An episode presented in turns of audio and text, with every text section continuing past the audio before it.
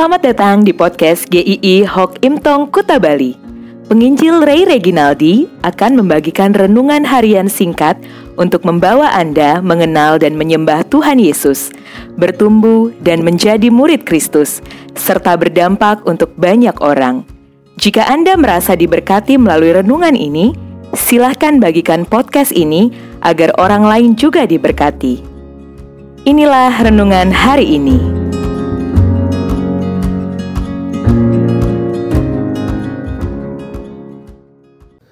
Percayalah kepada Tuhan. Amsal 3 ayat 5. Percayalah kepada Tuhan dengan segenap hatimu dan janganlah bersandar kepada pengertianmu sendiri. Saat kita dilingkupi masalah yang besar dan belum tampak jalan keluar, bisa saja respon yang muncul adalah mulai mempertanyakan Tuhan. Setidaknya, ada tiga pertanyaan yang mungkin sering kali ditanyakan. Pertama, apakah Tuhan mengasihi saya? Pertanyaan kedua, apakah Tuhan tetap menyertai saya? Pertanyaan ketiga, mengapa Tuhan tidak menolong saya? Mungkin tiga pertanyaan ini juga sering Anda tanyakan ketika Anda sedang dalam pergumulan, atau anda sedang mempertanyakan tiga hal itu juga hari ini. Mari kita coba refleksikan tiga pertanyaan ini dengan memulainya dengan tiga pertanyaan lagi. Yang pertama adalah, apakah mungkin Tuhan tidak mengasihi anak-anaknya? Kita harus mengerti Tuhan mengasihi kita itu dalam kondisi apa dan sampai kapan baru kita bisa menilai apakah Tuhan itu mengasihi kita atau tidak. Roma 5 ayat 7 dan 8 mengatakan, Untuk orang baik ada orang yang mau mati untuknya. Untuk orang benar lebih sedikit yang mau mati untuknya. Tetapi untuk orang berdosa, orang yang jahat, orang yang sudah menyakiti, mengkhianati, siapa yang mau mati? Ayat ini mengatakan akan tetapi Allah menunjukkan kasihnya kepada kita karena Kristus telah mati untuk kita ketika kita masih berdosa. Kita dikasih dalam keadaan yang paling tidak layak, dalam keadaan yang paling kotor, dalam keadaan yang paling menjijikan. Tetapi kita dikasihi Tuhan di posisi yang tidak layak itu. Sampai kapan Tuhan mengasihi kita? Apakah dulu saja Tuhan mengasihi kita? Sampai selama-lamanya. Kasih Tuhan itu tidak pernah berakhir. Sekalipun dalam perjalanan hidup kita, sering kita yang tidak mengasihi Dia. Tetapi kasihnya kepada kita itu tidak pernah berubah. Pergumulan yang berat bukan berarti Tuhan tidak mengasihi kita tetapi kita justru bisa melihat bukti bagaimana Tuhan mengasihi kita. Loh, dari mana buktinya? Bukan sekedar kita dibereskan masalahnya, bukan sekedar ada jalan keluar dari pergumulan kita. Tetapi karena kita ditopang olehnya menghadapi pergumulan kita. Kita bisa menghadapi pergumulan kita, kita bisa berjalan untuk kita bisa menghadapinya hatinya terlalu baik. Kasihnya tidak bisa diukur, begitu luas, dalam, dan lebar tanpa batas. Apakah mungkin Tuhan tidak mengasihi anaknya? Tuhan pasti mengasihi Anda. Yang kedua, pertanyaan kedua untuk kita refleksikan.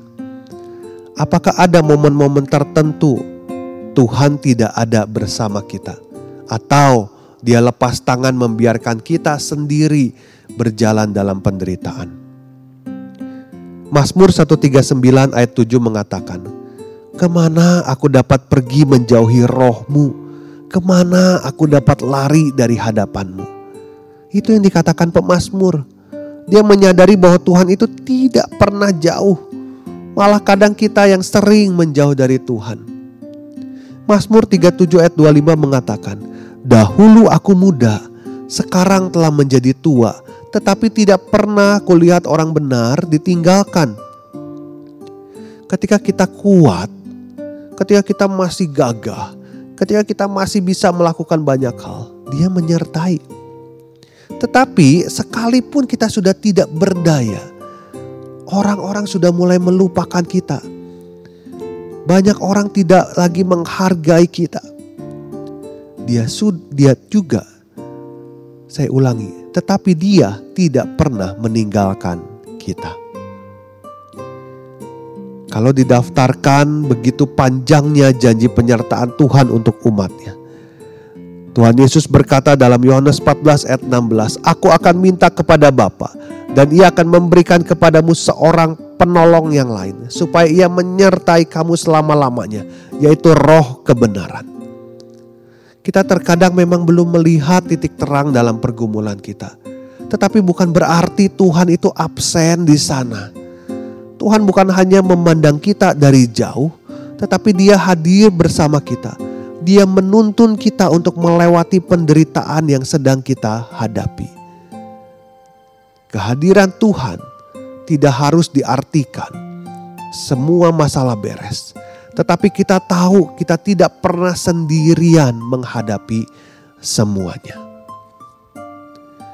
Yang terakhir, apakah mungkin Tuhan enggan menolong kita yang ada dalam masalah? Itu yang sering dipikirkan orang Israel ketika mereka berjalan di padang gurun menemui kesulitan. Mereka hanya berpikir bahwa cara mereka yang terbaik, sedangkan Tuhan terkesan tidak mau dan tidak mampu menolong. Kesannya Tuhan mau mencelakakan mereka, kesannya Tuhan senang mereka menderita. Tetapi sesungguhnya Tuhan tidak pernah menahan-nahan untuk menolong. Tetapi jangan samakan bahwa jalannya selalu sama dengan jalan kita. Tuhan tidak perlu penasehat cara apa yang harus dia pakai untuk membantu kita dalam pergumulan karena dia adalah Tuhan. Saya mau mengutip satu ayat yang terkenal dari Roma 8 ayat 28. Kita tahu sekarang bahwa Allah turut bekerja dalam segala sesuatu untuk mendatangkan kebaikan bagi mereka yang mengasihi Dia. Tuhan tidak pernah nganggur. Dia selalu bekerja dengan caranya dalam segala sesuatu yang kita hadapi, termasuk yang di luar pengetahuan kita. Banyak hal kita tidak tahu bagaimana Tuhan sedang bekerja dalam hidup kita. Allah pasti sedang bekerja juga saat kita sedang ada dalam pergumulan. Percayalah pada campur tangannya. Kalau hari ini Anda sedang ragu kepada Tuhan, kembalilah kepadanya. Percayakan hidup Anda kepadanya. Percayalah kepadanya. Dia satu-satunya yang layak dipercaya seumur hidup kita. Dan dia sudah membuktikannya. Saya mau menutup kembali dengan ayat yang dibaca di awal tadi.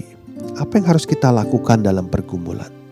Percayalah kepada Tuhan dengan segenap hatimu dan janganlah bersandar kepada pengertianmu sendiri. Amin.